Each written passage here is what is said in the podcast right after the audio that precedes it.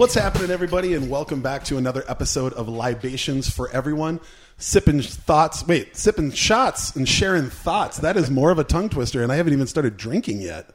But that is what we do here. We're trying to recreate all your favorite bar conversations in a, a podcast form so you can listen to them at home. We hope everybody out there kind of plays along with us. You should know the rules by now, but for those of you that may be new, uh, basically the idea is we start with a shot and we throw out a topic to talk about slash ask questions about. And after 10 minutes, timer goes off, we take another shot, and there we go. We start on to a new topic. Uh, with me, as always, is my amazing co-host, Charles Awad. Yo. I just real quick want to shout out to Laserbeak. That's our theme song. Some people have asked about that. Oh, But nice. Our theme that intros and outros us is is by Laserbeak. And uh, yeah, I probably should have ate dinner before this. I had some I had some baba ganoush. That was my Hey, that was my dinner. We're just going to get some extra truth out. Uh, for anybody else that's wondering, too, we are pouring uh, we're, we're one ounce shots or non Minnesota shots. Uh, so we're not trying to like hurt anybody or get anybody wrecked. We just want to have a good time and kind of loosen up by having some beverages. Um, with us today is my good friend, Mr. JD Fratsky. My man. Uh, say hello to everybody and tell them a little bit about yourselves. Uh, hello, everybody. My name is JD Fratsky. I am a fifth generation Minnesotan. Grew up in Winona, Minnesota. I've been living up in the Twin Cities for 30 years.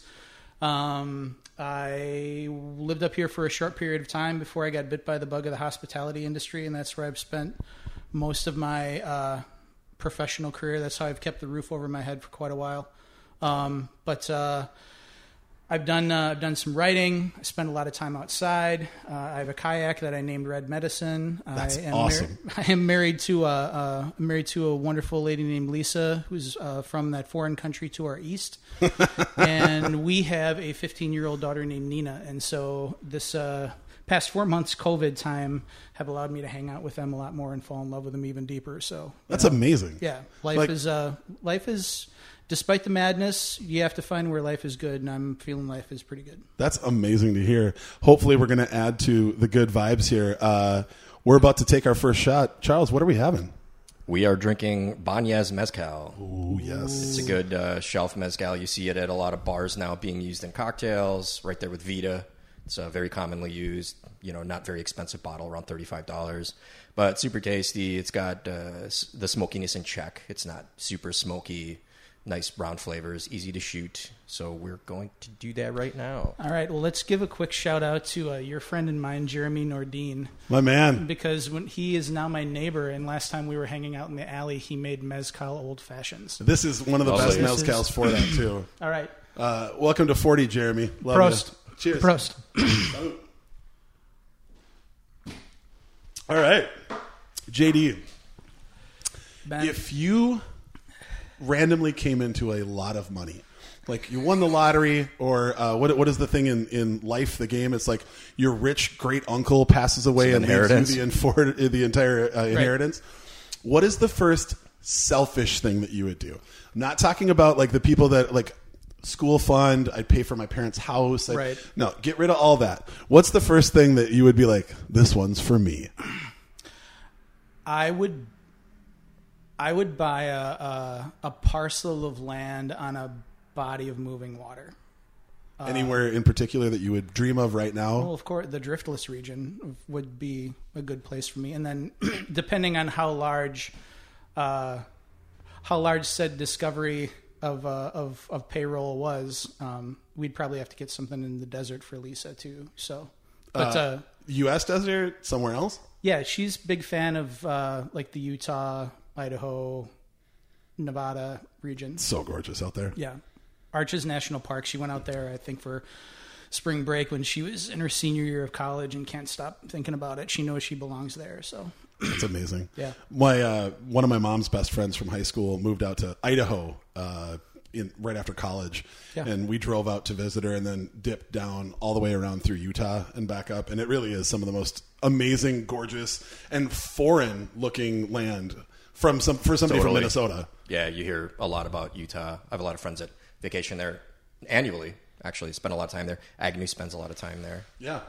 well, it, when I was, uh, when was it was 21, I think. I, uh, I drove out to California because a friend of mine was moving to Malibu to go to school, and we drove south to Oklahoma so she could say goodbye to friends, and then we got on Highway 40 West, which is Old Route 66. So gorgeous. And the northern Texas Panhandle is the ugliest country, and like plug ugly. It's awful, you know, it, like that cliche shit, you know. And but uh, I'll just I'll never forget. Like we were driving through a, a, a windstorm, and it was dark out, and I was determined to drive as far as we could drive that night, and all of a sudden, like the clouds broke, and at the same time that the landscape changed and there were like all of a sudden I was seeing like cactuses and gullies and the road instead of going straight started to twist and like everything you'd seen in a cowboy movie when you were a kid was lit up by moonlight.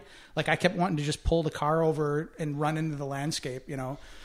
But uh, like that that seriously changed me. That was like one of those mo- moments where it's like yeah being an American is pretty cool. We got a lot of nice places to go man call this land Biblevania. I uh, I have a spectacular di- distaste for that area in the northern Texas. Yeah. I um I twice had flights. I'd never been to Texas, and I twice had flights get canceled or rerouted. So I didn't even set foot in Texas. Awful. So I was driving from Arizona across 40, and then I was going to come up 35. sure And just before the Texas border, the worst blizzard in the history Mm-hmm. of Texas hit, and they shut down the highway while we were on it. Really? And I drove. We like literally. So there was a semi that had flipped, and Hold that on. was Is the worst blizzard in the history of Texas like a quarter inch of snow? that was the joke that we were making at the time. Was like, Right. oh man, quarter inch of snow. We're Minnesotans. Everyone's spinning out. So a, a semi truck flipped, so all traffic was stopped, and they had to get the semi tow truck to come down and pull that off. They didn't even flip it; they just pulled it off the road so that people could drive and turn around. And uh, in the time that it took for that to happen, probably about two to two and a half hours, um, the snow was already halfway up the door. That's how much it was snowing. Right. So So it was real. it was real, and we were For actually them, it was get, probably exceptionally panic inducing. Well, and they exactly. Well, they Texas. Do, they don't salt and they don't have plows. So So we pull up and there's this uh, sheriff's deputy just standing there, and he's got the road flares on either side of him, and he's just doing the the symbol that the third base coach does to like Yeah. go home. Yeah. he's doing that. And I roll down the window, and I'm like, "This is how I get home. What am I supposed to do?" And he goes, "I don't know, but you got to turn your ass around." So we had to drive all the way back to Albuquerque and then cut up and go through um, Colorado to get Right. home. So you, sh- it you added should an have extra taken day. that left turn at Albuquerque. yeah, see, I I believe that's the problem is that we went to Albuquerque, not Albuquerque. Right. Uh, but I still have a hatred in my heart for that area Yeah. because of that adding an extra day. So I had to call in sick to my job the next day because I wasn't home. Like it was so much stacked up on top of that. Oh, sure. So even just thinking about you mentioning it got me angry again. right, right. Charles, what would you do if you had a ton of money? I think I have a similar answer because I would probably purchase properties in just various parts of the world just to have a roof over my head whenever I need it. Uh, I have a place in Lebanon already, as you know, as, Oh, as Kwame outstanding. knows, uh, in Batroun, uh, right right on the coast. We discussed that a little bit in, in I- episode one. I did a deep awesome. dive actually that night. I didn't even Yeah. tell you that. I did a deep dive Nice. just looking at pictures, and it really is some of the most beautiful scenery I've ever seen. yeah, it's, not in the Bekaa Valley. what's that? It's not in the Bekaa Valley. No, it's about an hour and a half away, but we go to the Bekaa Valley frequently. Awesome. I love Ksara. It's probably my favorite winery in the world. Uh, so we frequently visit there. We were there last year when we did our little like dual honeymoon sort of uh, wedding reception there. But yeah, I would just expand on that. You know, that was like the first Lego piece, and obviously I have a roof over my head in the Twin Cities. But I would love to have a place in various parts of the world, both that I've traveled to and places I have not traveled to. Because what's better than being able to just hop on a flight and know that you're taken care of for a place to stay for whatever duration? Precisely. I, you guys are just better people than me because I considered that responsible. Like buying property, like to me, that's like a, you're growing wealth, you're doing the thing. I complete other direction. Although I would do that, I would 100% bu- get an apartment in either New York City or Paris because I every time I'm there, it feels like I'm home, even though I'm not. Okay. And then I would for sure buy a cabin somewhere in Norway just so I could do my whole Right. this is my blood. Uh, but honestly, if I had a ton of money, I would I would divvy up. I would put aside whatever chunk that was. So say it was a lot, I would pull you know fifty million out, and I would throw a concert with all bands that I like that have nothing to do with each other. Okay. I would charge twenty dollars, so you get to see you know a dozen bands. Charge twenty dollars or thirty dollars, and then donate all the money. Hold on, you're you think we're better than you because you would throw a charity concert? But I just wouldn't. I would feel guilty taking the money. It would 100 percent be for me.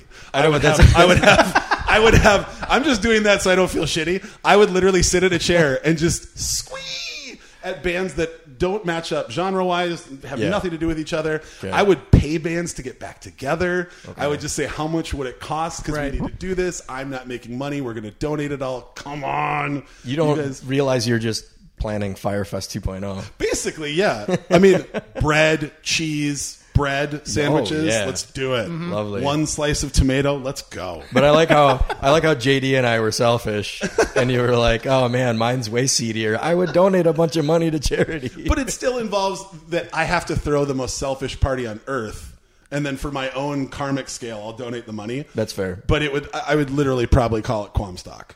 Like it would just be like BQ's Music Fest. What's the genre? Like who's going to be there? Bands I like. Shut up or, and go or don't. I don't really care. Do you have a j- dream journal for this concept? Oh yeah, You yeah. gotta. It's, It's you've like been thinking about this. my so so You think? yeah. whatever happens, it has to end with Jurassic Five into Foo Fighters, because Jurassic Five live, if any of you guys haven't seen them, is one of the most entertaining shows you'll ever see. Five lyricists Oh, are and you two kidding me? DJs just Yeah. killing it, and then also Does Dave, Grohl drum for them? That's before what I'm they play? hoping. That's what I'm Oh, hoping. You got the money. I mean, or have or have uh, I watched um, Nu-Mark put a rubber band on a record needle, and he did a bass solo off against a guy on a stand-up bass, and all Nu-Mark was doing was stretching the rubber band to make the pitch go higher and letting it get closer to the needle while he was strumming it with his finger, and him and a bass player went back and forth for five minutes. I'm hoping I just show the guys in the Foo Fighters that, and then we could do like a beat versus Dave Grohl playing breakbeat shit. Like that's that's what I want. I want that. I, I look forward to it when you get your windfall of cash from. So if anybody has a winning lottery ticket that's just they don't really feel like fits them or it's really their style, holler at me. I think we can do this. So someone that's so wealthy they don't need the lottery ticket, which is a person that doesn't exist because the more wealth you have, the more you want. Hey, it worked. Oh, little, little life lesson, and then the ding went off. I, I still love how janky this is. I like the idea of us using an egg timer at some point, but the uh, that at least was audible, so we could hear that. Let me just say that last time with the sirens, I was listening in my car and I was like, "This was a terrible idea." I got the whoop whoop. Uh, that's the sound of the police. Right. We- that was what we used in the last episode, and it was. I loved it. I thought it was great. Uh, all right, Charles, you want to pour up another round, or should I? What's? Uh, I'm here. yeah, Hold on. if you don't mind. Yeah, so episode one and now episode three, we're using the doorbell, and I was like, "Well, if you're listening at home, you'd be like, what's that?" And then episode two was the Is someone here? Oh, they're pouring us drinks. We'll maybe keep mixing it up until we find something we really love. I was saying maybe we could sample the Laserbeak song that we use to intro and outro, and like the the opening bell could be our bell, but we haven't done that yet. So I actually pulled. Uh, momentary pause in our timing here. I actually pulled that that doorbell. Did you? But I can't figure out how to hotkey it so that it will work for the sound of a 10 minute timer. I will put the MP3 or MP4 on my laptop. Okay. we could do it that way. I might even be able to wire it direct in. Let's yeah, we'll figure that out. All right, cool. So you're you're in on the ground floor of how the magic happens, ladies and gentlemen. All right, This is our production episode. here we go. The magic of production. There we Salud. Salud. Salud.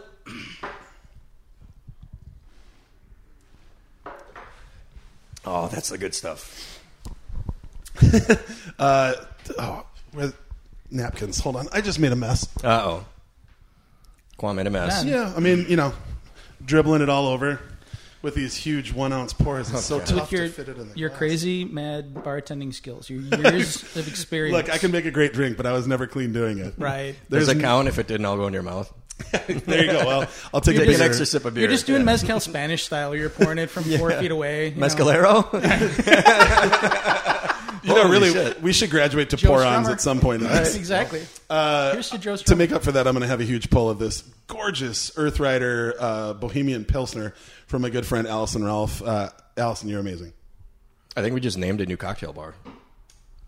There it is. Uh, all right. So, topic two, something that's very near and dear to both of our hearts. Uh, Well, don't exclude Charles. Well, Charles knows that I'm going to ask this. You don't. All right. Uh, my question is Can you think of a specific time or a specific band, song, album that music stepped in and changed the course of what you were doing? It could be a time that it saved you. It could be a time that you were headed down a path that wasn't right. It could be just a song that made you realize that there was something else that you wanted to do. Or it could be a time that uh, the whole catalog of an artist spoke to you enough that you felt like it was telling you to do something different, do something better, do something crazy. Like, Yeah, I mean, yeah, a bunch of different times. I mean, I, the first one I can think of for sure is uh, probably. All right, so this is I'm 14 years old, I think, and uh, a friend of mine has introduced me to the Cult's Electric album and so I'm 13. friend of mine has introduced me to the Cults Electric album. You know, I'm 13 years old, so I don't have a lot of money. I'm not I'm not out there buying 8.99 cassettes all the time. Um, but I remember right before summer vacation started, I bought the Cults' third album, technically, uh, Love, and th- that's all I listened to. That it was that album. Black Flags, Who's Got the Ten and a Half, and Misfits Evil Live. I listened to those albums all fucking summer. And the thing that I loved about the thing that I loved most about the the Love album is that, you know, the summer that you turn 13 to 14 and you're riding a skateboard and you've just gotten out of the 8th grade, there's nothing in life that works for you. You know, and I mean I had I had friends and we were skating all the time and it was summer vacation but you know you you know I was mowing lawns to get any money that I could get. But you know there there's no power over anything you can do in your life except what you can dig for and what you can find. And I really didn't like myself that that much. I mean like eighth grade was like to this day is still one of the worst years of my life I feel like if you asked any human being on earth, that has to always be like the median answer would like barring tragedy and whatnot. I think the median answer would be that seventh into eighth grade is probably the worst ever. everything hurt that year. I mean, like I, I, I'm serious. Like without getting too dark, like that's that's as close as I've ever, I've I've gotten. That was the, that was the first time I ever got close to not being here anymore. Yeah. And you know, digging deeper into it a little bit, like that is also one of the things that I think really fueled me into being a good skateboarder and and what fueled me into spending a lot of time like hiking and rock climbing and going on the river and stuff like that because I got to that point where you know I really didn't give a fuck if I died. You know, mm-hmm. like I I was gonna I was gonna roll my skateboard off the top of this van and I was gonna try for that handrail slide.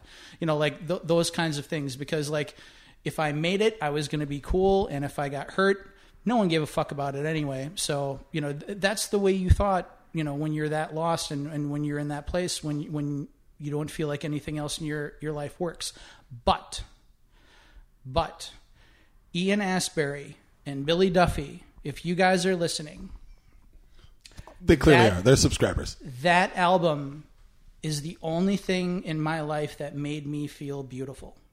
It is the only thing in my life that made me feel like there was something out there somewhere that I could touch and be a part of, and that I'd finally feel comfortable, and that I would finally feel like I could soar. I mean, that is a beautiful album in a million different ways. It's poetry and it's psychedelic and it rocks the fuck out. Yeah, it does. But it also touches so much like ancient spirituality and Native American spirituality, a lot of things that I could identify with. Like that album really shifted a lot of gears for me. Can you reiterate which album for the listeners? Uh, the Cult's Love album. Okay. Such a good record. Yeah, absolutely. I mean, it you know it, it starts off with you know this beautiful song called Nirvana, you know, and like I I used to I had a friend of mine and I like we used to get in arguments about like you know because I got it on cassette right and I know I wore that thing out I melted it swear to God, and we used to get in fights over like, you know what, the the B side should be the A side on that album. Like the the B side starts off with the Phoenix and it's that solid blast, you know, like it's sonic psychedelia. It should that's the way that you should hit it. And then, you know, a couple songs later is She Sells Sanctuary, the song that everybody knows. And then you get that out of the way and then you have to listen to the rest of the really good stuff. You know, like so I mean I you know and I, I love that, you know, we're like I said, we're 13, 14 years old. I weigh all of like 89 pounds or something, you know, and I'm riding a skateboard around, dinging up my shins and, and getting scabbed up every day, you know, talking about how this music makes you feel and how important it is to you. Totally, man. That's it's almost the same year for me. It was one year later. Uh, I felt all the same way as you. I just hadn't stumbled onto what it was. I was basically looking at my library when I was 12, 13, 14. I was basically setting myself up to be a DJ. I just didn't know it yet. Because Right. my entire collection was basically like hip hop and then pop albums. Like whatever the radio songs were, so I would know them so that I could talk to girls about them. Slash, I've always loved a really good, like major chord harmony is my jam. I love a hooky pop song. It is what it is. My man. But my first girlfriend, Missy Bernhardt, who is still an amazing human being, uh, gave me. I went to a spring break vacation to see my aunt and uncle in Phoenix, Arizona.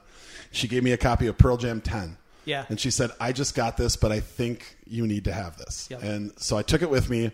And my aunt and uncle had a hot tub, and uh, you could all you could see was like the Camelback Mountain and the stars. And I listened to the whole album front to back, and it was the first time that I thought somebody was talking to me.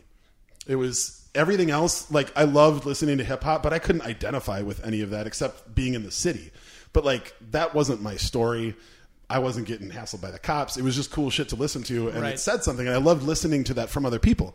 Pop shit isn't meant to identify with anybody. It's meant to identify with everybody completely as a general term. And ten hit me, and my parents split up when I was real young, and I'd never lived with my dad. I never stayed with my dad. So there's always like a dad issue thing. And the last song in there is Release, Yeah. which is about him and his dad. And it's so funny that that floored me. I listened to that song on repeat for probably two hours. And uh, b- bringing it back around to Jeremy Nardine that we were just talking about, one of the first nights that him and I stayed up to like 5 a.m., we were trading favorite songs. And I put it on, and he just turns around and he goes, No, dude this is like and we basically finished each other's sentences Right. and it was just somebody else like when it connects that then that became that became my thing radio didn't like grunge at first parents hated it mtv didn't know what to do with it Right. but they were making songs for us you know Precisely. you're And- you're pissed off you're angry because you don't fit in anywhere and you just want to sing about it it's not and yeah. that's what I loved about that whole movement. It was as a whole big bucket of you know no one gives a shit. I mean, it was like that. I I can't even remember who it was that they were interviewing, but it was one of those things where like, you know, we just wanted to make music that sounded like Kiss, Black Sabbath, and Cheap Trick at the same time because you know that's we didn't we were Seattle. We were a, we were a metropolis that nobody paid attention to. You know we just wanted to make music that sounded like everything we listened to. Yeah. you know and and you know Minneapolis has done wonders for that you know for you know, 30 40 50 years the same way man. What about you? Charles Mine's pretty concise, but what's interesting is it sort of refers back to episode one because you asked me where my love of extreme music Yeah. derived from and my love of metal.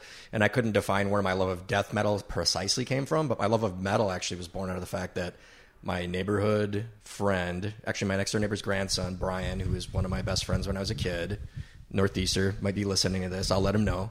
Uh, gave me a tape of Master of Puppets. yeah Hell yeah. And uh, at the time, I hadn't really heard much metal at all. But when I played it in my room, I cranked it so loud that my dad whooped my ass to that tape. uh, he thought it was satanic and he thought I was playing it too loud. He also derided me for having a poster of Wolverine placed higher on the wall than the crucifix. Oh, boy. So there's some uh, real deep. Deep seated emotions that are tied Well, to that experience Con- of listening to considering the through cover of Master. Master of Puppets too you know Absolutely, So, right, you know yeah. there, there's little questionability there yeah, something you wouldn't forget. I think I was like 12. Dad look Dad his cross is right here.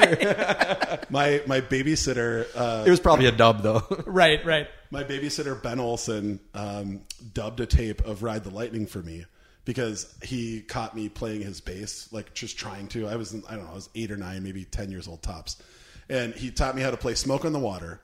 And Of then, course. and then he said, "If you want to hear the greatest bass player of all time, uh, listen to Call of Cthulhu. It's Cliff Yeah. Burton's greatest masterpiece. My mom also thought Metallica was satanic, so uh, I had to hide the cassette inside. I, it was some pop record. It was like a like the Pointer Sisters album. Oh, and my mom just All right. thought I was listening to the Pointer Sisters all the Camouflage. time with my headphones on.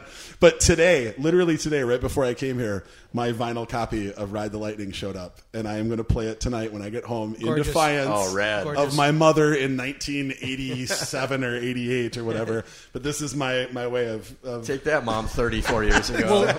so you know going back to the earlier part of the conversation like when i was talking about those three albums i listened to that summer you know the the misfits being one of them. Of course. that you know like one like growing up in winona minnesota like you know the, the the parameters were so tight once you started skateboarding as as to what you could listen to and what you couldn't you know? And and you know and I, i'm sure you guys have had tons of conversations about what that was like and how much that's changed and you know but there, it was so tribal Yep, you know? Like like you had to draw your line in the sand and you know like because if you listen to motley crue well you a skateboarder you couldn't you know like what you have it's it's got to be the exploitator it's got to be a sex pistol it's got to be the clash you know like and uh, that was one of the things the fact that cliff burton and james hetfield both wore the misfit skull t-shirts whenever they performed Oh my god! And then when Garage Days came out, and the fact that they actually covered Green Hell, Done. and they covered Killing Joke, we're like, oh, okay, then they're in. Then we can listen. We finally we can listen to metal again. Oh my god! But but that summer, like that was one of those albums. Like I'll, I'll never forget. It was it was one of those like Mississippi River Valley, you know, breathing wet blanket weather. And so my brother and sister and I, the only air conditioner we had in the house was in the living room. So like we shut all the doors to the living room. And my brother and my sister and I would leave our bedrooms and we would sleep in the living room. And I was sleeping on the couch because I was the oldest brother. Top dog. Yeah. Um, but I put on my Walkman, and that was the first time I listened to Master of Puppets, start to finish. And I'll just, I'll never forget, like, paying attention to every lyric Yeah. in that album and, And that was- every groove. it's and I'm And like, then it was just for you. Yeah, That's, that was exactly. The best part. And so the next summer, there was a skate competition, and my first run was done to battery. yes. Hell So- yeah. Also, Charles, off topic. I just want to apologize to you. I wasn't handing you the bottle like pour me booze. No, I know was that. handing it to you to pour it, and thought you'd set it back down, and then I'd pour it for me. I just No felt that was no, it's convenient. that was very rude. I, I apologize. No, no, it's it was. I just figured you were midstream on a topic, but uh, let's move along, huh? Yeah. Take a Uh, shot. Take a shot. cool. This one's right up to the rim. Yeah. I'm gonna have a I'm qualm gonna spill spillage. There it is. Cheers, Cheers. guys. Oh, Here's the drop D tuning. spill free. Ow, ow, ow. I got a little bit in my beard though, so that's a party foul. I had a discussion about uh, uh, beards and soup over the weekend. Oh man. really is just a Me shitty too. combo. I had the same conversation. How is that possible? Black beard too, like the darkest black beard imaginable, and like a creamy soup or mayonnaise is just a bad, This is horrible. It's bad. re- The, the worst is marshmallows or like Oh, I processed bet. cheese because it actually just like solidifies. Absolutely. it becomes I've like never a, thought about that. a part of my face. so this next topic is going to be presented by me. I uh, know that you're delving deeper into the writing world these days. Yeah. JD, uh, my question is: as a, I'm a fellow wordsmith. I've been a writer Yeah, uh, frequently over the years. Here, it's been a while, but Mm-hmm. uh, I do enjoy writing. I'm curious if you have any food literary inspirations, like chef writers you really relate to, um, that are are writers that you really admire. Oh yeah, like the um, first and foremost is Jim Harrison. I mean, he's you know he's one of us. You know, he grew up in the UP. Um, you know, he always like he knew at a very early age that you know he wanted to be an artist, but he also felt like he couldn't be the kind of artist that he wanted to be uh, living in the UP. So like he lived in New York for a while and he traveled a little bit, but he was just a ne'er do well who never made any money and uh, he fell in love with a woman very early. They had kids, and he just lived this hard scrabble existence. I mean, like while he was trying to learn how to write, he literally like dug ditches and you know built walls as a mason, you know, uh, a bricklayer, and eventually people caught on, and he published a book of poetry, and he got sent out. Uh, he got hired at Stony Brook College to be uh, uh, to be a teacher out there, and he hated academia. He like he he met a lot of really cool people, but he couldn't stand like he couldn't stand the politics. He couldn't stand the pettiness of it, and he just he didn't think that it was conducive to being a true artist. So he moved back and like you know, and, and essentially impoverished his family. You know, while they let him live out his dream. And then uh, one year he writes a novel, and then he writes another novel, and he writes a couple other novels, and he writes this novella called Legends of the Fall mm-hmm. in the late 1970s. And David Lean, the director who uh, who did Lawrence of Arabia, and as far you know, and many other masterpieces, bought the rights to it because he thought it was so genius and he had a vision for it. And just like Hollywood works, it changed hands a bunch of times, and eventually Jim Harrison got paid very well for that, and he did a lot of screenwriting in Hollywood. And because of that, he was exposed to a lot of different kinds of food. He was exposed to, you know, like all the, like just like all of us, like all the places that he'd read about his whole life. He finally got to travel to those places working in Hollywood. He tried, he finally got to like drink the wines and eat the food, and he became, you know, the term you used earlier, like a true bon vivant, you know, like, and I I, just admire the fact that he always kept his like living out in the woods, you know, you know, living in the sticks perspective on everything he ever did.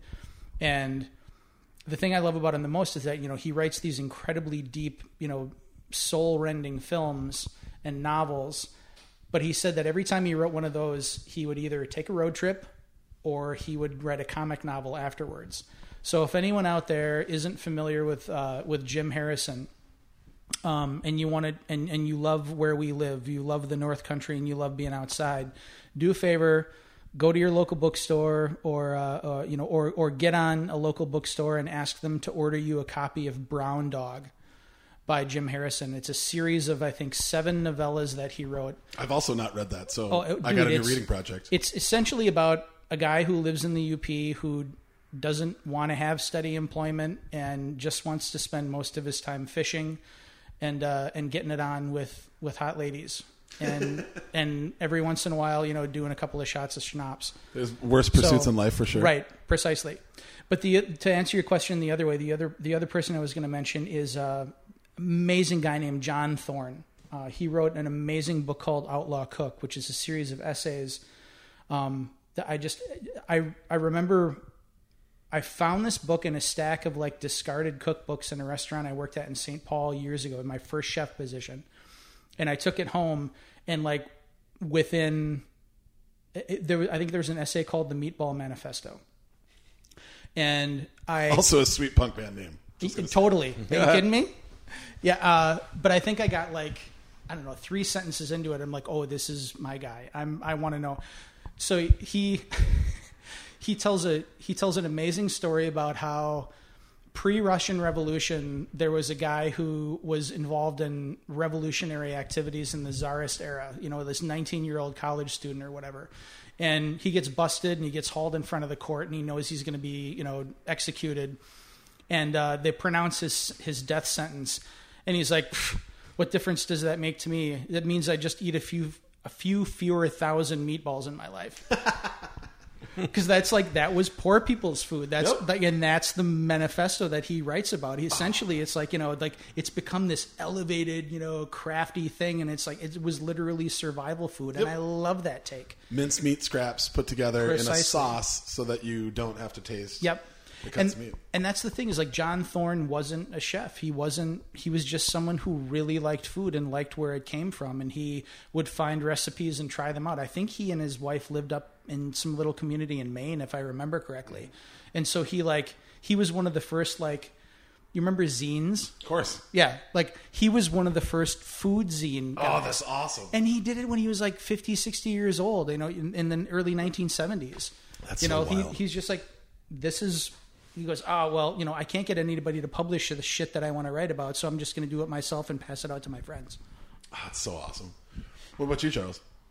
Well, my obvious answer, which I'm sure many people would answer, is Tony Bourdain, of yeah. course, for the for creative writing. That's it's an obvious answer, but it's a good answer. I, I still remember. I think obvious is okay when you just have somebody oh, that, yeah. that found a way to touch a nerve that we've all expressed. Certainly. Like that was another, just like I was talking about with Pearl Jam. That was the first time that I read anything. When I read that essay that ended up getting him his book deal, that was the first time that I ever thought somebody actually on the inside was talking about it.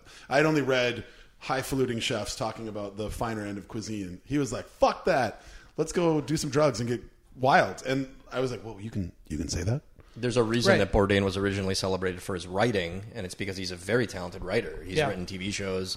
I remember first reading Medium Raw, and it was when it originally came out, and just being totally fascinated by the first chapter. That's I believe is the first chapter about them eating the ortolan, Yeah. and I was Yep. just like, "Is this real?" And Right. sort of that that overtook the culture of people who were reading that book, like people trying to understand if that was a real scenario and who the other chefs were that didn't want their faces to be seen. And, you know, the whole, if, if people aren't familiar with the ortolan, it's this small French bird that is a delicacy and it's an endangered species.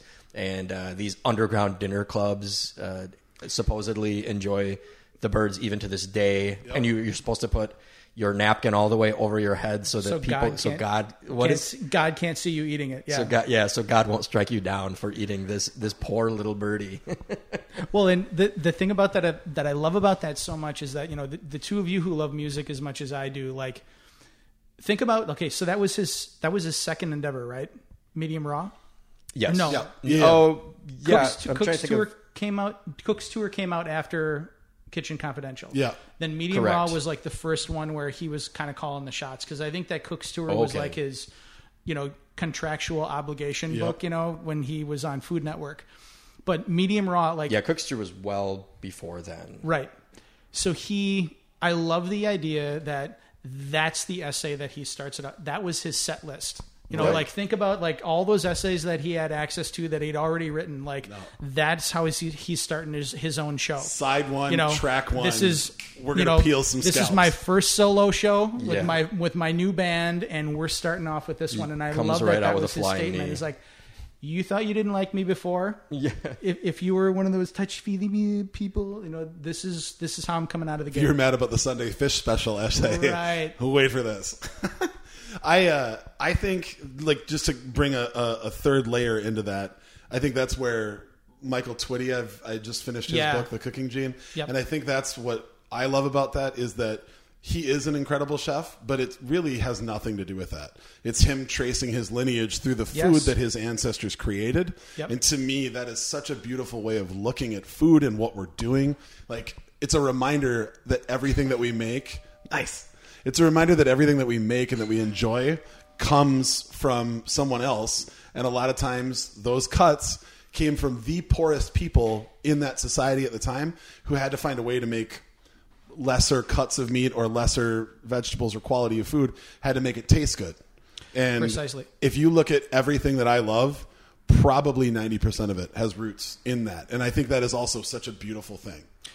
Of course it is. I mean, and and again, like that's that's one of the things that I love so much about you know the vocation that I've chosen to pursue. The the the reason that you and I met, you know, the hospitality industry.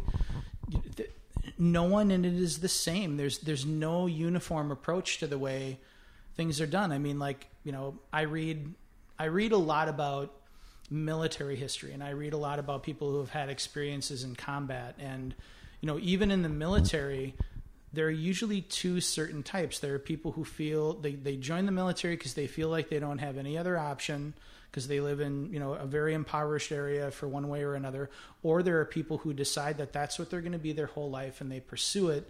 You know they go to officer candidate school they go to west point they go to you know all of these military academies. You know th- there's very little in between with them but you know they all find a way to do it together. Whereas we are in our vocation in the hospitality community we are the embodiment of the thing the phrase that i love most about america e pluribus unum out of many we are one That is, there is not really much of a better toast for three people than uh, out of many, Cheers, guys. we are one. What are we on? Number four? Yep. this is fun Oh, yeah. Uh, you want to go again? Uh, yeah, I do believe I am I believe we up are to bat again. kicking around an idea of alternative names, nom de plumes. Yeah. So this next question is what's your favorite nickname you've ever had or a nickname you've given someone else? And you also do have to clarify whether you gave yourself the nickname, which is a sin, but I, we've yeah, all I'm, done I'm it. a big. You can't Right. give yourself a nickname. We've all done it, especially when we're children. For sure. Yeah, you try. But you're asking me. Do I, I start Yeah. first? Okay. Um, I you know I'll be I'll be completely honest with you. I've never really liked nicknames because they usually come from a place of animosity. Um, you know, there's that animosity endearment thing that usually ends up being part of it. But like, uh, there's a certain restaurant culture, like especially kitchen culture here in town. There's a, a kitchen culture family that essentially, like, if you became part of it, you had to wait for your nickname, and everyone who worked in the kitchen got their nickname, and it was like designated by the chef or the sous chef, and that's essentially who they became. Um, and I just, you know, like I said, I, I, I never really, just like I don't like, uh,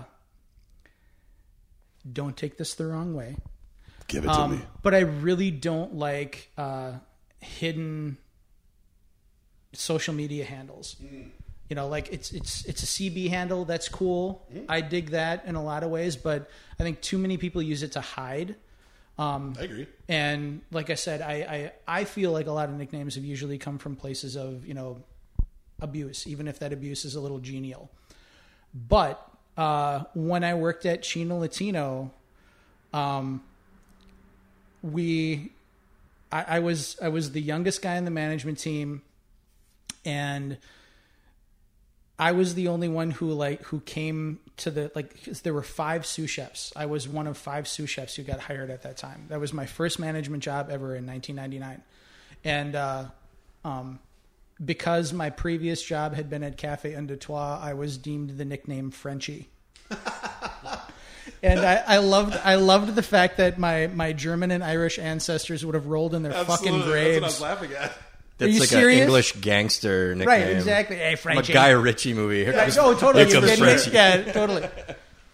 Cue up some like '70s British soul music. Real That's a quick. that's Right. a good nickname. and the and the only one the only one who really used it, and I like I this guy is so near and dear to my heart. Art Eng is you know Ng was his last name. Art Eng. Um, Art was born in communist China. His grandmother actually smuggled him out of the country on her back in like a, a false backpack. Took him to relatives in Hong Kong where he grew up until he was I think five or six. Wow. Came over to the states and he worked for his family's restaurant down in uh, uh, Shakopee. Um, and he learned everything about Chinese food. He ran the hot food program at uh, uh, uh, Origami downtown for years, and it was just so funny because you know Art knew everything. Like he, like anything that had anything to do with Asian food, he knew all about it, and he could make it. And like whether the materials were in the house or not, he was one of those guys who could put it together and make it happen. And so we we ended up calling him Doctor Sauce. so That's an Doc- amazing nickname. Right. another good so one. Doctor, I wanna be called so that. Doctor good Doctor Sauce would always, say, oh hey Frenchie, Frenchie's here today. You know, like hey, what, what's what, are you gonna make today? And uh, but I just I, I just I still associate that, and it and that's the thing is like it never it never left that kitchen.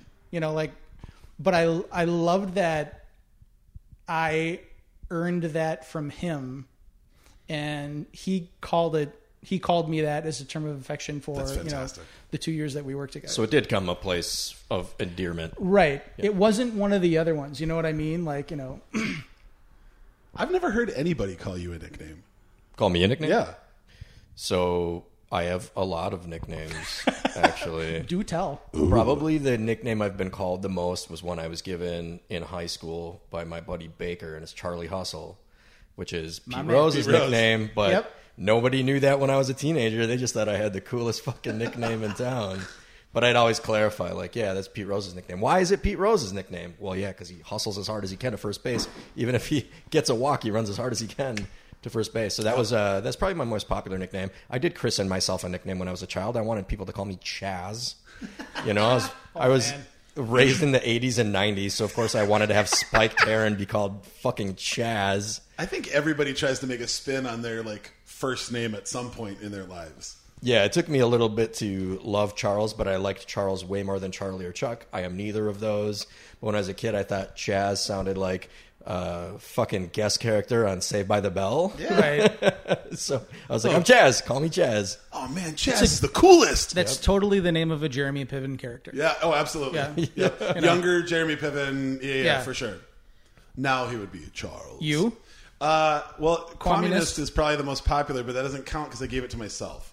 My roommate at the time. You only have 400 nicknames predicated Right. on your last yeah, name. exactly. Viet Quam, uh, Communist, like it, Quam, Qua- uh, the Quaminator, Quamulator. All of those have been around. Quam and get it? Yeah. I sent you a whole list one time when I was drunk. 'Cause Oh, I was yeah. like, There was one I was before- like, I think I could be more creative than anybody because I give people secret nicknames, which I've told you as Oh, man. well. I give everybody secret nicknames. Sydney Meyer went nuts one night. It was super slow at work, and she texted me like 25 different spins on my name. Um, but yeah, it was the the only one that I can think of right now that wasn't based on what my name is now. Was uh, uh, I had a, a an Ecuadorian cook at a restaurant that I worked at years ago, um, and English was real tough for him. He Sure. honestly was super social, but he just had no interest in learning another language. But he would figure out a few words, and Right. um, And God bless him for that. Absolutely, man. He was literally he was one of the best line cooks I've ever seen in my life, and just did his thing and bounced. But Fuck he got really obsessed with um, with Fiji water when it first came out. Yeah. thought it was the best tasting water he would ever have. So he'd come out and he could never remember my name. Like I was I was pretty new at that point, and he was snapping trying to come up with his, the name, and he just goes ah King Kong, and I was like what? And he goes King Kong, uh, Fiji, Fiji, King Kong, Fiji. And I was like, hold on. First, are you looking for a Fiji water? He goes, see. I'm like, did you just call me King Kong? He goes, see. Mas King alto." Kong, okay, King He Kong. goes, King Kong. mas alto, mas grande. Okay. King Kong. Okay. I was like, all right. Every time he would say it, I knew he was razzing me, but every time he'd Sure. say it, it made me so happy. Just King Kong. Hey, King Kong. That's, That's actually Go on. real quick, just because it's directly correlative to that. When I worked at Kramarczuk's in college, there were Ecuadorian chefs that worked the kitchen, total fucking studs. They just knocked out all the food there. Excellent, authentic East European food made by these guys. Oh, yeah. And there was this little dude, this little chef there, who nicknamed me Carlitos. Every Oh, that's time he'd see me go Carlitos. That's actually my Netflix name on, Yeah, dude, on our, our Netflix at home. Yeah, I love that nickname. When I was at uh, uh, again when I was at Chino Latino, like so the thing I loved most about working with Art, Chef Art, was he ran the team during the day, and so here's this Cantonese dude, immigrant, you know, first generation immigrant to the United States, who's in charge of an entire fleet of I'm I'm talking like a dozen because I mean this is a 400 seat restaurant, a dozen four and a half foot tall Ecuadorian women, and so there's also there's already like an alpha and beta female thing going on with that team, and then she has to contend with Art trying to tell the rest of them what to do, and she's essentially like, no, just just give me the list, man. I'll I'll delegate everything. All right, just stop. Stop trying to pretend you're the boss. I'm I'm Yeah. running shit here. I'm the real so boss. so then I would come in like my shift was usually uh, uh, uh, ten to eight, and so I'd come in at ten, and I'd you know I'd get in my creative mode, and I'd like you know oh I'm going to do the fish special today, and I'm going to do something from North Africa, and I'd you know set up my cutting board, and I'd be right next to the sink, and I'd be working next to these ladies, and you know for those of you who don't know me, um, I sprout a lot of shit on my on my body, and so I have all this blonde hair on my arms, and like l- they'd literally pet me and call me Changuito, little oh, mon- little monkey. So instead of King great. Kong, Yeah. I got little monkey. Carlito. So, dude, that's perfect. Right. The other, this just occurred to me on the other end of the spectrum. My other favorite nickname that I've ever been given was only called to me by one person. And even that only lasted about six months. But there was uh, like 10, 15, 15, God, we're old. 15 years ago, uh, the city tried to close down all the strip clubs. It was like a Minneapolis ordinance that they were going to try and shut them all down. And we really thought it was going to pass. So a bunch of the guys from work and I decided that we were, we had one friend that was sober and he was like, hey, I'll drive if you guys pay my way in everywhere, let's go do a tour of all. We went to Skyway Lounge, BJ's, like all the really trashy, shitty ones. I've been on the world tour. Yeah. Yeah. So- Many years ago. Uh, we, we There we go. So we were walking into uh, BJ's, and I realized that my friend Josh was uh, light years ahead of the rest of us in drinking. And you know, like that moment where your friend's eyes don't line up anymore. Like, Yeah. that one pupil's kind of down a little bit, and the other one's up a little bit. He's in another universe. Yeah, and uh, I was laughing, and he goes, "What's so funny?" I'm like, "I kind of want to just start calling you white noise right now." Oh, And he fuck. goes, he goes, what do you mean? I go, literally, I'm looking at you right now, and the only thing I can picture your brain doing is just that static sound that used to come on old TVs. Then he goes, all right.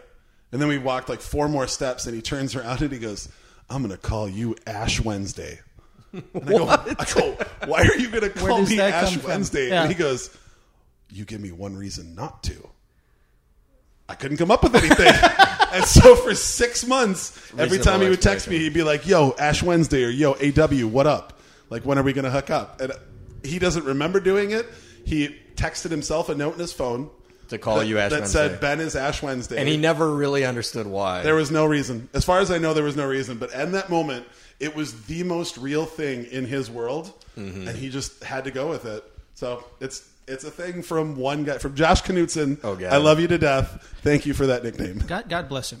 Yes. JD, one more thing coming around the bend. I also Yeah. had a, a monkey nickname from my mom when I was a kid because I had a tendency to climb things and bust my head. So she called me Sadin, which is Arabic for monkey. That's awesome. You know, So- get down from there, Sadin. Charles, it's like we're the same. to a barrel of monkeys. Fast We're, friends. we're both bearded and bald, and we've Yeah. both been called Hairy monkeys. guys So with beards and shaved heads. Okay, before before next topic, I need to throw in a segue, um, and it directly correlates to the story you just told. So I'm on a um, I'm on a boat with my friend Justin uh, and a bunch of uh, a bunch of other friends. The other day, we're on the St. Croix River, and everyone's busting out whatever they want to drink, and uh, eventually those those uh, those hard seltzers come out, and Justin says, "Have you guys heard about what somebody said the other day about you know like the uh, the hard seltzer thing?" I said no, and I, I don't know if it was a stand up comedian. I don't know if it was a friend of theirs, but he was like, you know, somebody said it's like drinking TV static while someone shouts the name of a fruit from another room. Oh my god, that's legit. that's legit. Oh my god, I love that. Oh, that's so great. I love that for all the best reasons. Right. That is so good. When I was when I was 20, uh, I dated a girl from Germany. Grapefruit. Sorry, I had to do it. did, did you get it? Did you get it? Grapefruit. The uh, she she sp- she spoke five languages fluently. Like she was so smart, but it was so funny because she was so good at all of them that you would forget sometimes that she didn't grow up speaking that language. So she would stumble on like really like normal things that just wouldn't have ever come up in conversation. And she we were talking I, I had kind of just gotten into like seltzers and soda waters and she was trying to remember that word and she couldn't come up with it. And she was like um, sand water. The, the the sand water. And I'm like oh soda water she goes yeah it's like it's like there's sand circulating in the water. Yeah. and I was like holy shit that's, was- I always think it like, Yeah, yep. I, I was Sand that's, water. that's she's right. Yeah. so Totally not an honey. Thanks oxymoron. Yeah. Also, an incredible poet in multiple languages. I wonder what she's doing. She's probably Right. doing some cool shit. Right, Guam, take a swing. Oh yeah, it's probably me. So uh, I'm a huge fan of what I like to call recreational science fiction, uh, and I like to think about if we had the ability to slip between dimensions and times and all that. Like, what would you do? And one thing that I was interested because I did know of kind of like how you grew up in, in Winona and skateboarding, and then when you first came up here. If you could go back in time and you could say it's 14, 16, 18, 21. Right. If you could go back in time and you could hang out for one dinner with yourself at that age, what would you say to you back then? And do you think you back then would ask you anything? And if so, like, what would it be? I just want to remark that I think we have to get a theremin for this podcast with your tendency, with Quam's tendency to ask sci-fi. You know that Angelo from uh, from Fishbone was like obsessed with the theremin. Really? Yeah. Oh God, like it, it almost broke up the band. Oh, Seriously, like, and, Please and there were stop. only and and this is how bad it was. There were only two original members left. So like, Whoa. Wild. it's like that. That's it. Seriously, That's like, enough. I we play funk and we play metal and we play fun rock and roll. Theremin doesn't belong. Thirty minute theremin solo. No, but man, it does. Like I, I mean, I just I love Angelo so much. I can like just that it's so indicative of her, his personality. Absolutely. But uh, to answer your question, well, my wife will be the first person to remind you that I don't like being told what to do. uh, so I don't. I don't know. I, it's funny that you say that because I, I do look at myself physically a lot, and you know, I, I think Jesus Christ, you know, sixteen year old me would be like, Dad, can I have the uh, key to the gun cabinet? you know, like I, I want to kill that guy right now. like, like that's I will never be. Um, but I but I do like I. I think that if I could meet if I could meet my like 17 year old self, like my senior year of high school self, um, I would remind him. Actually, we can probably bring this a little full circle.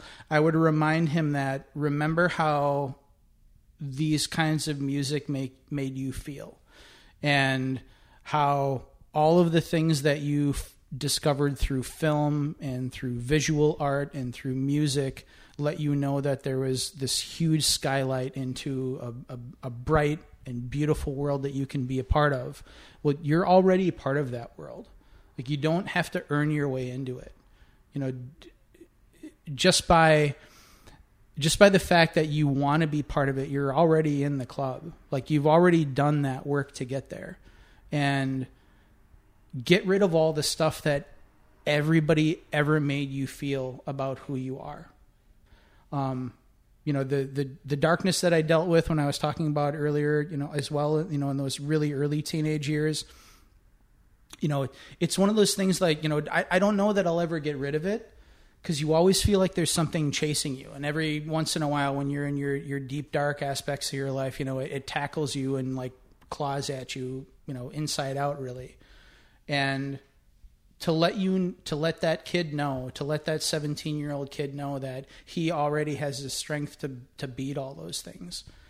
You know uh, i've you know when i was that age what i wanted to do with my life was uh, i wanted to be a combat correspondent. I wanted to be a, a war correspondent i wanted to be a journalist and one of my uh, one of the people who I discovered later on in life who actually went ahead and did that was a woman named Kira Salak Absolutely. and she wrote a book called The White Mary.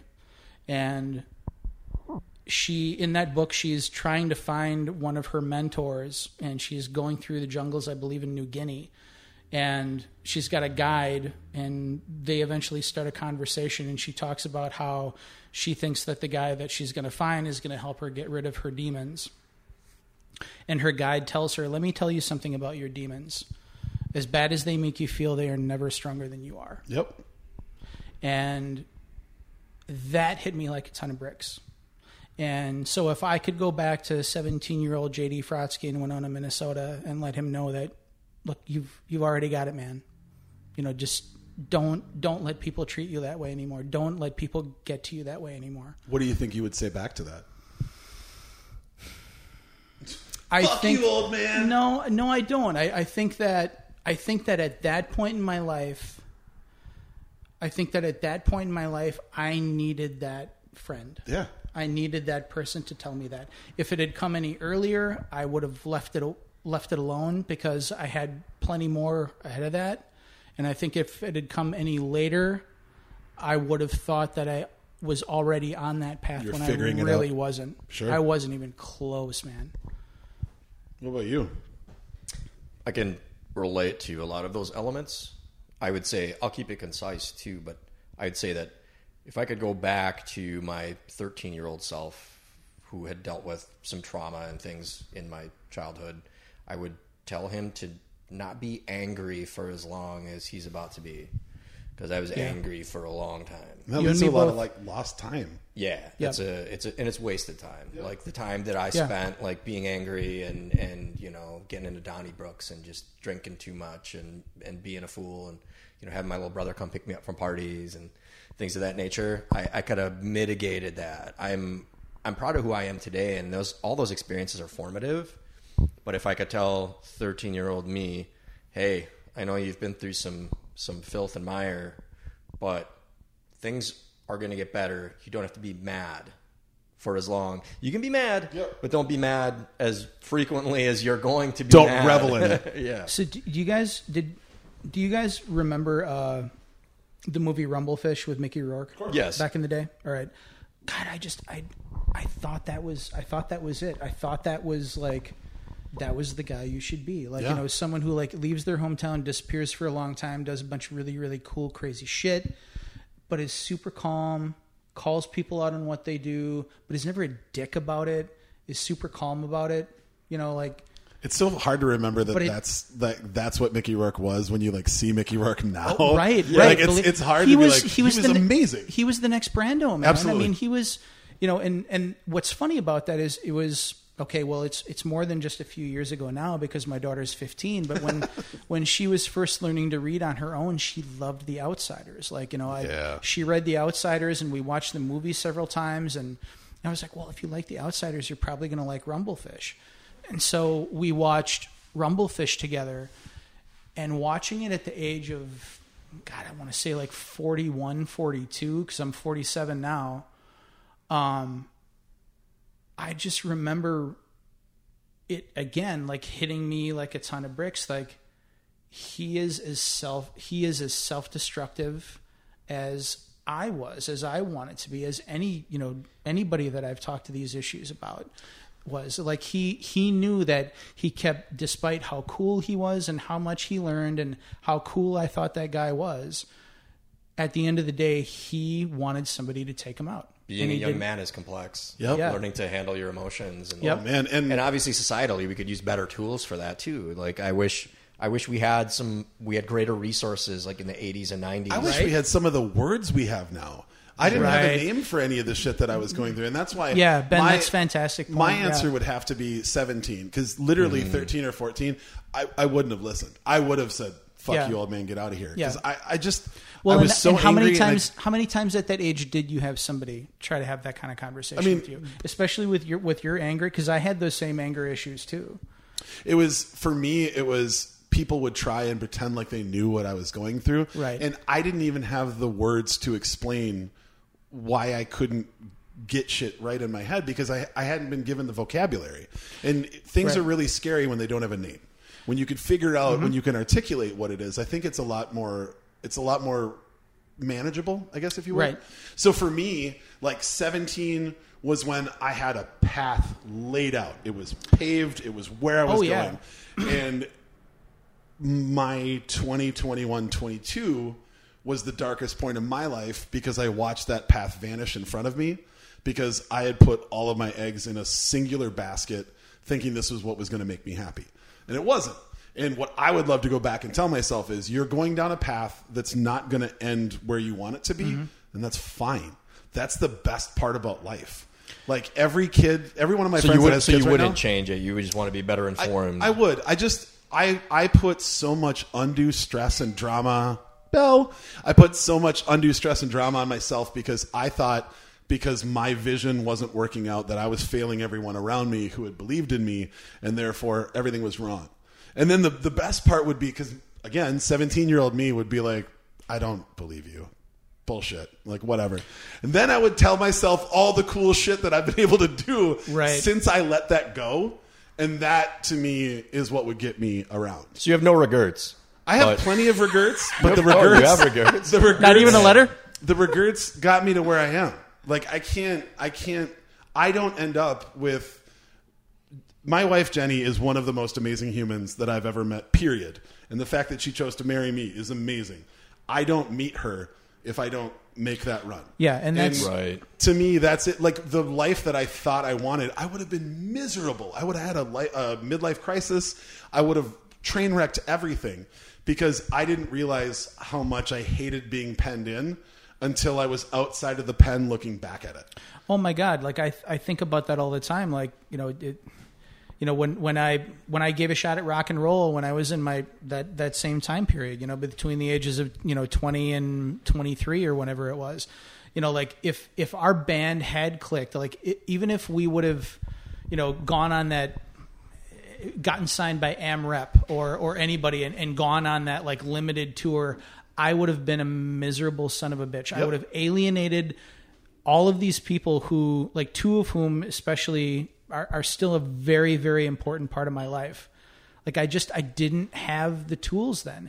And at, at the same time like ben when you talk about when you talk about older older folks trying to have a conversation with you at that time and, and telling them you don't you don't have any fucking idea what I've been I I think some of those emotions are universal though Yeah, absolutely. you know and and you you and i and charles being unable to recognize that at a certain time in our life um is part of that journey is, is part of that i mean is just is part of that formula Recognizing that you now see what you didn't see previous is the only thing that gives us the vision that we have now. precisely Cheers to that. Fuck yeah. Here we go. Mezcal, bitches. to the future Sixth and final shot. Yep. The final bell. now I'm full of Baba Ganoush and booze. Baba Ganoush and booze. Uh, all right, so this last question, when we when you first said yes to coming on, this was the first question that I thought of. Originally, I was going to try and end it with a funny um, uh, "Mary fuck kill onion onion shallot leek," which I still want to know what your answer would be to that. Okay. But then I took a step back, and I, one of the reasons that I've always loved coming to places that you made food is you can see a little bit of you in what that menu is. When you would put the specials up, do you remember when you used to handwrite the specials at strip club? Yeah. You would take a picture of it and you would Yeah. put it up that day. Yeah. That was a reflection. I was remember just that too. to- What's that? I remember that too. Yeah. I don't know you wrote them, but Yeah. That was that was a reflection. That was me getting to know you. Honestly, I would read those every single time, knowing most of the time Jenny and I weren't going to be able to drive to the other side of St. Paul to Sure. have dinner. But I got to know who you were a little bit through reading what you were putting out, and some of it was me imagining shit, things because I really didn't know you that well Oh, at all. right, right. But it was like when you, whenever you get a window into what somebody's brain is doing, I'm fascinated with that, and I want to pull up the thread. So now, leaping forward all these years later, where we really have gotten to know each other super well, a question I've never asked you is, and Charles and I have talked about this a little bit too. One of the things that we first bonded on was our love of cooking, and it's the same action, but it means wildly different things to all of us. So, for me, cooking is zen. Cooking is where my brain gets to turn off, and I'll put a record on, and most of the time, I'm paying attention to the record, and whatever part of my brain has- podcast, podcast. Yes, yeah, exactly. I Right. put on a podcast, Libations libations, for for, everyone. everyone. Subscribe, like, Right. review. I listen to myself like Kanye listens to his own beats. oh my god Uh, but that's what it is to me. But I've talked to people that thought they loved the mathematics of it. I've talked to people that loved they were making art. I talked to people that really thought they were putting a piece of their heart into that, and I'm serving the love that I have inside of me, which is something that I definitely also identified with. But like for you, when you're on a line, not you could say if you're at home too. We could just look at it at home, or if you're in a restaurant. When you're cooking, what category does it fall into in your in your brain or in your soul? all of the above All the above. i mean like no shit i mean it I, I don't know like i What about today? Like, can we square it like that? Like, what's Yeah. your relationship with cooking today? like right now when you're cooking for Lisa and Nina. Okay, that that's that's very different. You know, and, and that's actually that's a larger amount of pressure than I've actually felt in a long time. You'd- I mean, you'd be surprised, but you know, they they want to eat what they want to eat. You know, like, and I I can't just I I can't offer my personality to them because and they're honest. Well, because they already have my personality. Like they, they don't give a fuck what I want to express that day. They want something that tastes good to both of them. Yeah. You know, and and you know, and and quite frankly, their tastes are very different. Nina's a 15 year old girl. She eats a lot like I did when I was 15. You know, like my mom used to call me the carbohydrate kid. You know, like if if you know if There's I could another have, nickname. yeah, if I could have, yeah, there you go, right, Charles? I mean, like, I mean, it was like you know, saltines and butter, and maybe a little summer sausage, and a whole bunch of mac and cheese. You know, like it, it wasn't that I didn't like vegetables; it was just that that's what I gravitated toward. Um, but you know, cooking for Lisa and Nina is is actually probably more zen in the study that I've done because I do have to truly focus on what I am doing and how it tastes and, and the fact that neither of them like salt very much. And, you know, they're not about getting punched in the face with flavors the way that cooking is in a restaurant. You know, like, you know, it's, God, like, strip club especially. When I was the exec chef there working saute station next to my sous chef Jake Dimachowski. God bless you, man. I love you so much. I will. I don't know that I will ever feel like I was more meant to do something in my life than I did when I was cooking next to Jake and and Katie Ryan and and Phil Ward and all those guys on that line because we all loved the same music and and it was just those nights where you would just rock out and you're singing and and everything that comes in you know exactly how to cook. And if it's this it's that. And one of the things i love about cooking so much is that you you can cook you can cook uh, 25 pieces of duck breast. You can cook 25 duck breasts all night. And every one of those duck breasts is going to react differently in the pan you know, it's gonna it's gonna react differently to the shitty stove that I had to work on at, at strip club. You know, four of the nozzles for the natural gas are yeah, plugged. yeah. You like you know like seriously like you know all of that stuff comes together and like that is a it's tactical awareness. You know, it's it's almost military. You know, and and again like that's one of the, when i was a kid i was really interested in stuff like that like if i didn't become a war correspondent my honestly the marines was my other option I was seriously thinking about that when I was 17 years old. But when it when it comes to cooking, like like you were talking about early, Charles, like I was a really, really angry dude too. And I have a reputation with a lot of people who work with me that I have a very short temper on the line and I don't put up with a lot of bullshit and I don't like dealing with people who want to engineer their own menu when they come into my restaurant, you know, and and that has everything to do with me. It has nothing to do with them, it has everything to do with me. And so I have to keep reminding myself that's the reason I got this tattoo. The the tattoo on my left forearm is there for a reason. It's one of the Buddhas from Borobudur in Java. And that's another long story we can get into later. But he is he is putting up the Abhaya mudra, which is the no fear mudra. And he he's putting that like I have that tattoo on my left arm for a couple of different reasons, and, and the main reason is because that's my saute pen, and because I always have to look at it. I can't I can't hide that arm because I have my spoon and my tongs in my right hand. So I can't hold my left hand. The, the Buddha always has to remind me that I have to be serene. I have to be calm. I have to be in control. I have to be zen. I have to be. I have to pursue the path of the Buddha. And the Abhaya Mudra is also, I have to not be afraid of how I confront injustice. So if I feel someone is doing an injustice to food, that's beautiful. I kind of have to call it out. So if I can interpret the two the two versions of yourself, one is at, at its best you feel like you're in a garage band where the amps don't really work that well you're not perfectly tuned, but you're having the time of your life. But it's all soul, trying baby. to catch a yeah. rhythm. Yeah. And the other end of the spectrum is either I was going to say militaristic until you said that you try to find zen. So it's like a football coach where you're trying to like get everyone to do what they need to do and to read the playbook without overbearing everybody. Oh, yeah. Yeah, you're you're you're not wrong at all. But there but but that's the thing about it that also is the most fun is that since there's music blasting in the background, you're never not reminded. You're always reminded that what you're doing is a craft. You know, it, there's there's an art form in there somewhere. Sure. But what you're doing is actually useful. It's not just self-expression. And that's the thing that is toughest for cooks to be reminded of time and time and time again is that look dude, you can you can think you're a fucking artist, you can think you're important, toss that shit by the wayside. I'm sorry. What you're providing is nourishment. You are putting thing you're you're giving human beings fuel that Mother Nature provided. And while your creative process might have tweaked those ingredients in one way or another in order to give people that nourishment, you have to remind yourself that you are just a link in a chain. That's it. That's it. You're not that important.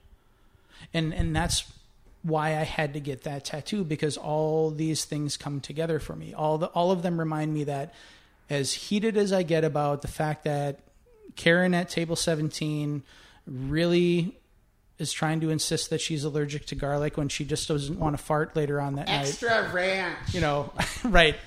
Um, she's a person and she's going to give me money and she's going to make the server who at that time usually was my wife at that table she will be nasty to her if i don't give her a good answer and give her the food that she wants that night you know it's and, and Yeah, I was at French Laundry and heard a table full of women take turns saying that they were uh, going to be gluten free that night.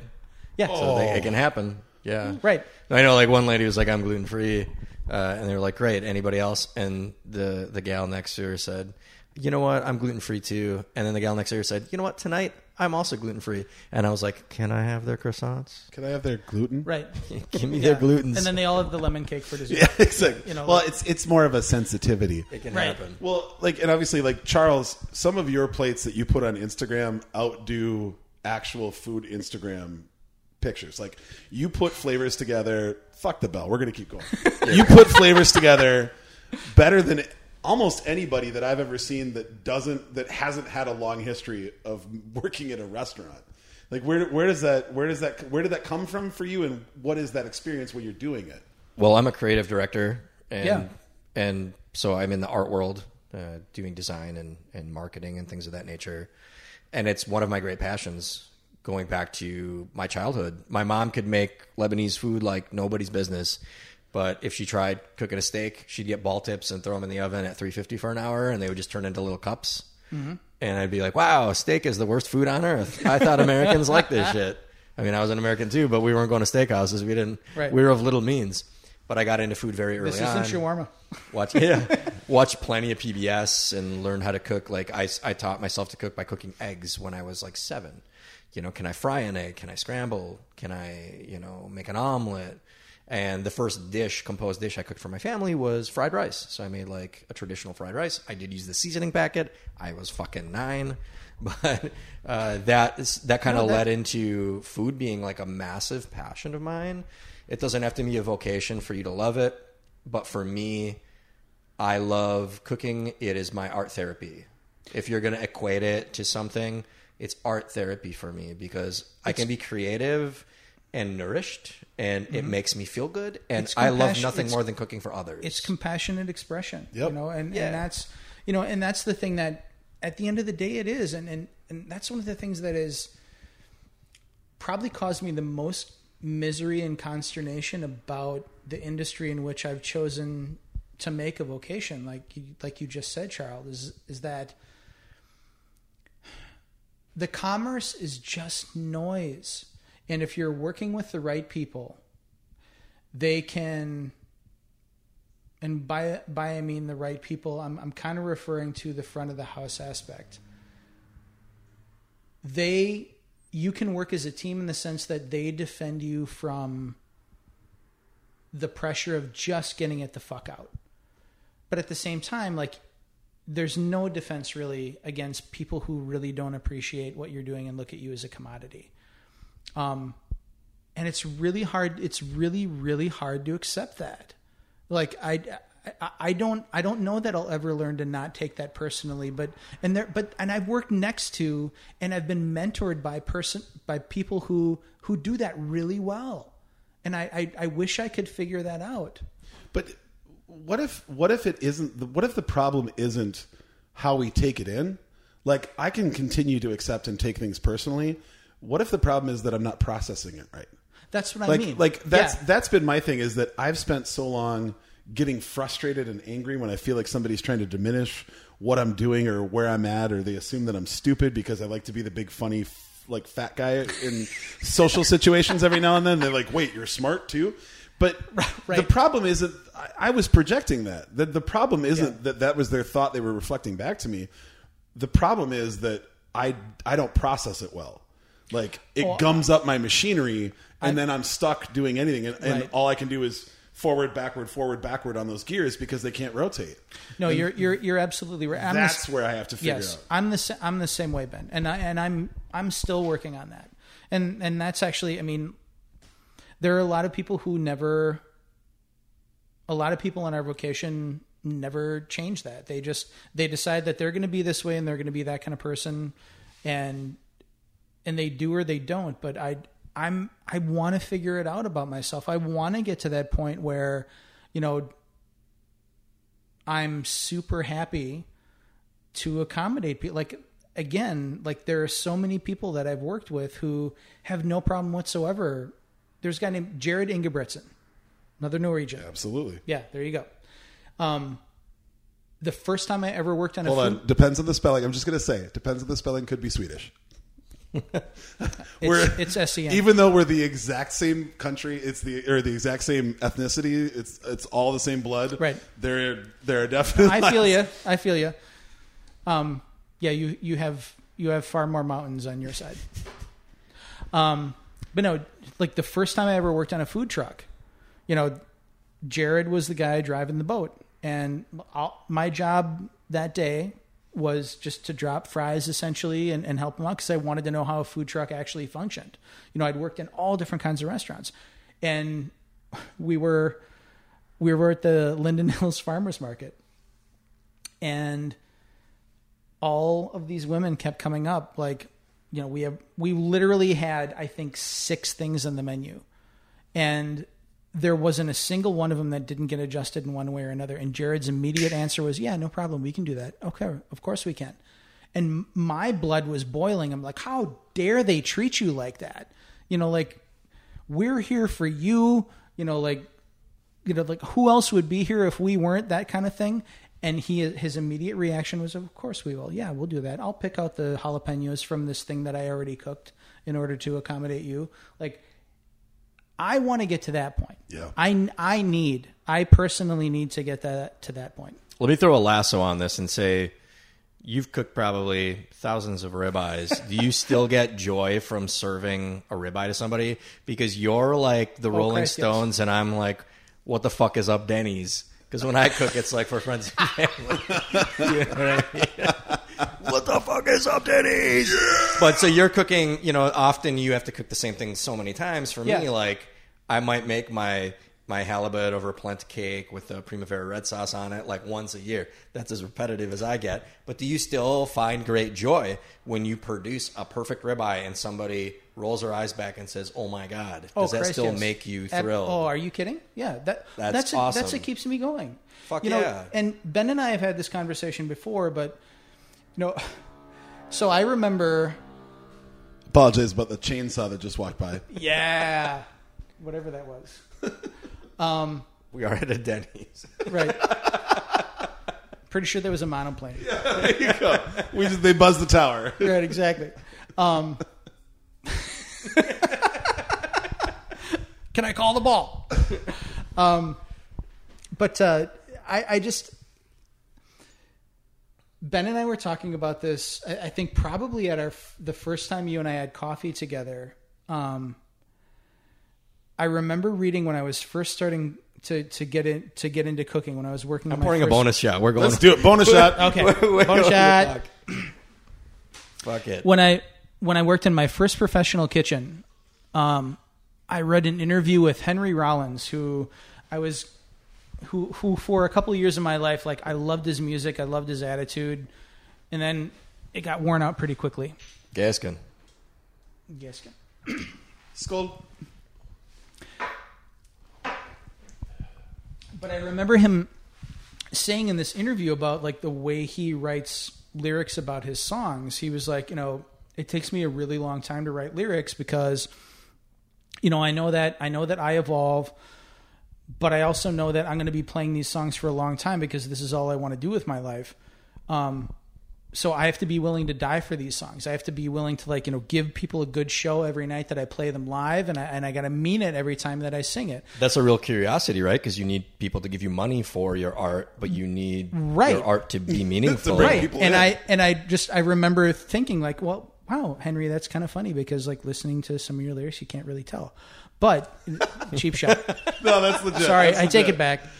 But uh, Saving all that money on not wearing but t-shirts. but it, that never really hit me until I was working at strip club and I was the guy. Like I mean, you know, my my first chef job was like my first executive chef job was Muffuletta. You know, and for 5 years, you know, I had essentially complete control over the menu, but I was also someone's someone else was my master. You know, like I I was the hired hand. I was the backstairs help, no matter how I felt about what I did there. But when I was at strip club, chains were off. Like, you know, Niver would give me parameters every once in a while and, you know, he was really good at telling me that, you know, this was bullshit. Why the fuck did I think this worked? You know, like, you know, you can do better, et cetera, et cetera, et cetera. But I would put these menus together and there's nothing in the world that I love cooking more than seafood and duck. Like when I mentioned the duck breast earlier, like you know, I southeastern Minnesota, growing up on the river, you know, duck hunting as a kid, that's a huge part of my family's culture. And so whenever I put duck on the menu, that's a way of saying that this is where I came from. And then there were those nights where I would just get destroyed and I'm just like, Jesus fucking Christ, will you quit ordering duck? Like, you know, like this this isn't fun anymore. And that was that's when it hit me like a ton of bricks. Like Eddie Vedder is really tired of singing alive. Right. You know, That's it. you know, like That's it. you know, and but but are there but but but at the same time, is he? I don't know. Well, but- like It's hard to tell. You know, there- there- isn't that the interesting thing that like, Like- you can love a song but wonder if the musician is just tired of it? Because I often wonder that when I hear a song and it's like a very well liked song, I'm like, this guy's got to be sick of playing this. Well, shit. my Jeff Gunsel, the drummer from the band that I was in back in the early '90s, he he told me that like he, he th- there was no musician he like we loved a lot of music. There was no musician he loved more than Johnny Cash, and he told me that like Johnny Cash's attitude toward a boy named Sue played live was it's two minutes and thirty four seconds, Johnny, just get through it. Yep. You know, like, and like, and how many people like listen to that crowd at Folsom Prison? Losing it. Right. You know, Also, for anybody that's a fan of that album, uh, that and San Quentin are being reissued on vinyl coming out August 7th. On vinyl? On vinyl. Oh, 180 gram Nice. hi fi vinyl. the Statler brothers and everything. You also- Uh, it's just, it's the Johnny at Folsom and Johnny at San Quentin Cool. Got it. full record. Like the original, same, as far as I know, there's nothing new on it. It's just the same thing, but it's been remastered and then pressed on 180 gram. So to that end, you frequently hear that Radiohead regrets ever writing "Creep" because Yeah. that's like Right. Right. their big their biggest song, and it's there's a lot of like bros who dig that track, but don't listen to anything else of theirs. Kwame, can you put a bow on this? Because you didn't even answer your relationship to food. I would like to hear that, and then we got to kill it because Yeah. we're Yeah, boy. we're an hour and a half in, baby. Hey, We're listen, you know what this was? This was when a band is killing edition. it, and all the members of the band look at each other and like, you know what? Fucking encore. Let's just Let's keep do No, I a fourth it. encore. Let's do it. I love But, it. uh, we're yeah, having you back on, JD. You're gonna be you're gonna be a regular guest. I'm now. telling My you, man, this is I thank love you. this man. so uh, for me, it really it's a Zen thing. Uh, I, I the act of cooking, and and honestly, it's also to a detraction of me. I really I get bothered if somebody comes and fucks with me when I'm when I'm doing my thing. Like if I'm just grilling burgers and whatever, like totally, let's all have a good time. Sure. But when I'm trying to do something complicated that requires like four pans on a stove and lots of steps, I get frustrated because I literally am in like a meditation. Yeah. And if I have to talk or be funny or like, oh, yeah, let me get you this and let me like, it drives me crazy. So Tai Chi, not meditation. You Exactly. need room to. Yeah, it's a celebration of awareness. Yeah. And Yeah. but at the end of the day, it always comes back to the idea to me of serving somebody is the most noble thing that we can do. And that- Absolutely. the hosp- that's what it it's all the build up to that. Yep. The act of cooking is zen for me because I find it really relaxing and, and beautiful. I'll put some music on that works with what I'm cooking. I literally could tell you what I would cook if you pick any record in my house. I'll tell you what I would cook to that record, and I'll challenge you both when you come over. Please do. Uh, but really, it's because it's the build up to serving somebody that I love or somebody's that I love. That's what cooking is to me. and You- and it's the pairing of the two. You're you're hitting it on the head. I mean, I, I think that that's that's one of the things that drew me to it so much and has sustained me through the whole thing. Like learning about it and and dedicating myself to finding as much finding out as much about it as I could, and then all of those nights of pressure on the line. I mean, for literally 30 years. I Yeah. mean, I'm you know I'm 47. I started cooking when I was 15 years old. You know, like it is it is fighting selfishness Yes. You know and and and that's exactly what it is is like you have to keep reminding yourself that the end result of this doesn't belong to you it belongs to somebody else like not you know like whether whether they paid for it or not mm-hmm. whether there is commerce in, commerce involved or not this goes to, this nourishes somebody else Yep. and You're trying to satisfy someone Right. before you satisfy yourself.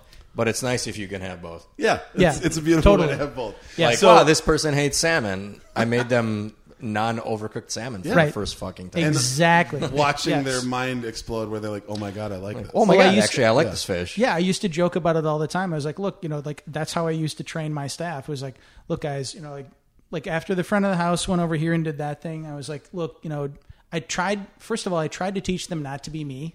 you know, like that was that was one of my first deals, but also it was like, look, guys, we're we're in the business of giving people desires they didn't know they had. You know, That's and, it. and so that that's the thing. Like, you know, we're we're gonna we're gonna trick them into thinking they know what they're getting, but we're gonna give them something even better. Overpromise, underdeliver is an easy way to say that.